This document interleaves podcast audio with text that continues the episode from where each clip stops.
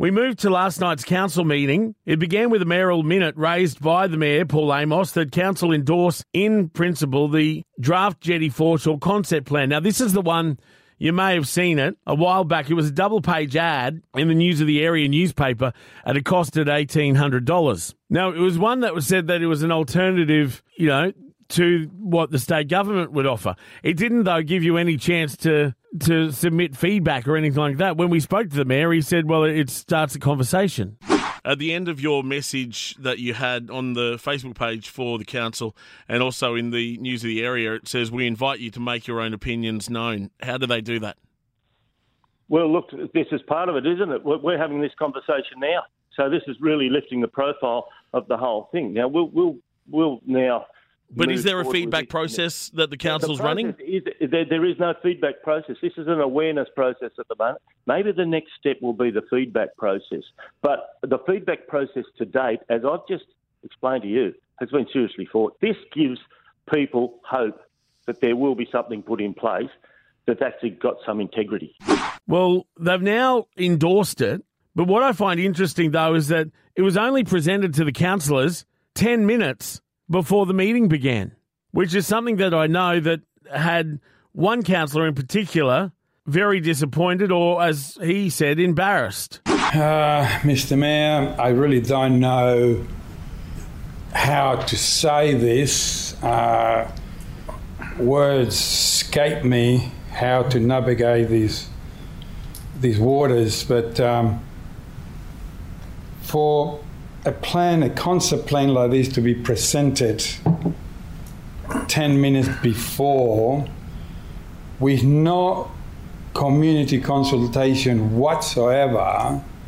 And yes, there was an email sent a few days ago, but I thought that I was just uh, a chit chat. I didn't think there was no communication. Guys, this is serious. This is what I'm going to be presented as a mayoral minute. I, I, I feel so embarrassed and I feel so ambushed about this mayoral minute that, that I don't know what else to say, but I'm, I'm deeply embarrassed by this. Thank you.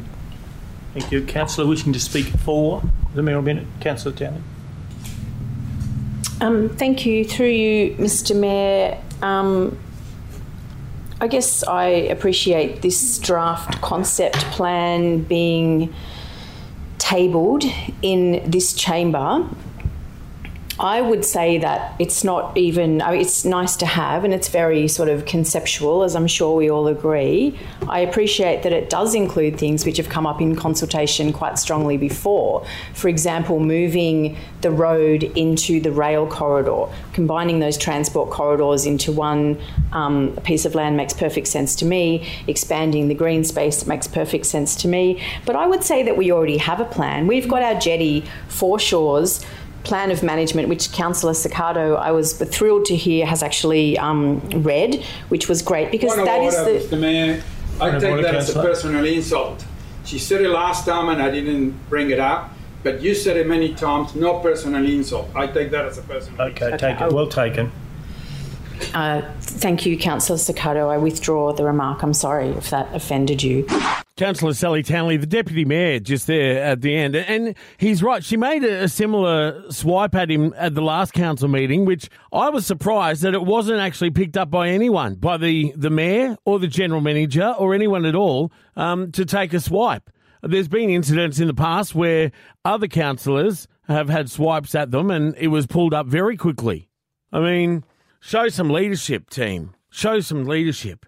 Um, Councillor Swan asked for an amendment to be added, essentially what was already there, but to say, to put it on public consultation, I think it was for 30 days, didn't matter because it, it didn't end up successful in the end. But the idea around it, she explained, was to then have the community finally come out and say, yep, we support that, we like that, or, or no, we want the other one.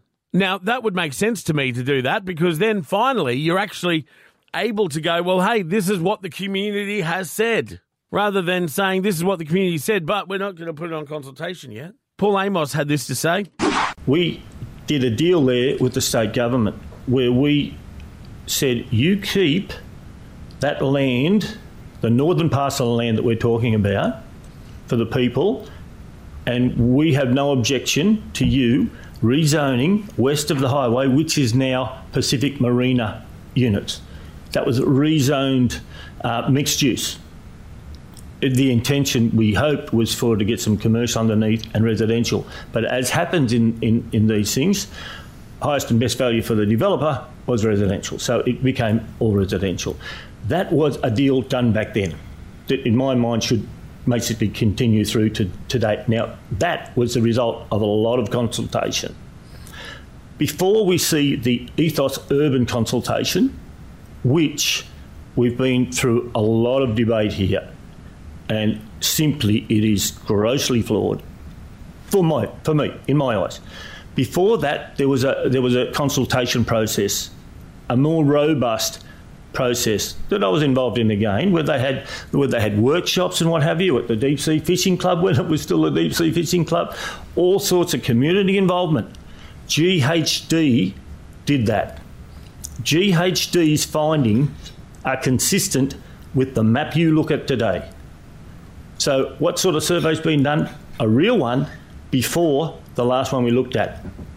So, councillors, I'm I'm sure that the community has been asked. Now, the plan that he was talking about at the start there was something that happened, uh, sorry, the, the agreement about 27 years ago. And just to clarify, when he said west of the highway, I think he meant the west of the railway line where Pacific Marina is there. Then Councillor Swan, Tegan Swan, spoke, well, I guess you'd say very passionate about the topic. I'm going to speak against this not because I am necessarily opposed to the plan. What I am opposed to is the same thing that I've been opposed to from the start, and it is the process that we're undertaking to attempt to go through this. When we're being highly critical of other processes that are more robust than what we ever got the capacity to do, plus also have a, a, a, much more significant budget that we than we have the capacity to be able to realise this plan. In my opinion, we need to stick in our lane, work with the state, federal, public, private, to get what we want in a capacity that we have the means to achieve and maintain. And all of this ad hoc chucking stuff at it, whether it's through compulsory acquisition or alternate plans, is not doing us any favours. We are just. It's like divide and conquer. You know, we're actually doing ourselves and our community a disservice when we're doing things like this, when we're saying we've had all the conversations, when we put, pick apart someone else's consultation, but we can't say that we've, we've done our own. When we don't have a plan, you know, we listen to our general, the vast majority of us listen to our general manager give an epic presentation this morning, I might add, at the chamber breakfast. And to really, really highlight the power and influence that the people around this decision making table have. And to just put something up ad hoc like this, that is, in my opinion, really, really irresponsible, and it's not something that I can support. And I really hope that while I commend everyone who has this vision, take a step back and let's do it properly because we keep saying we get one shot, where are all the Slim Shadies tonight, at doing this. That's actually incorrect. We have many, many shots. They're step after step after step, and we need to do it properly.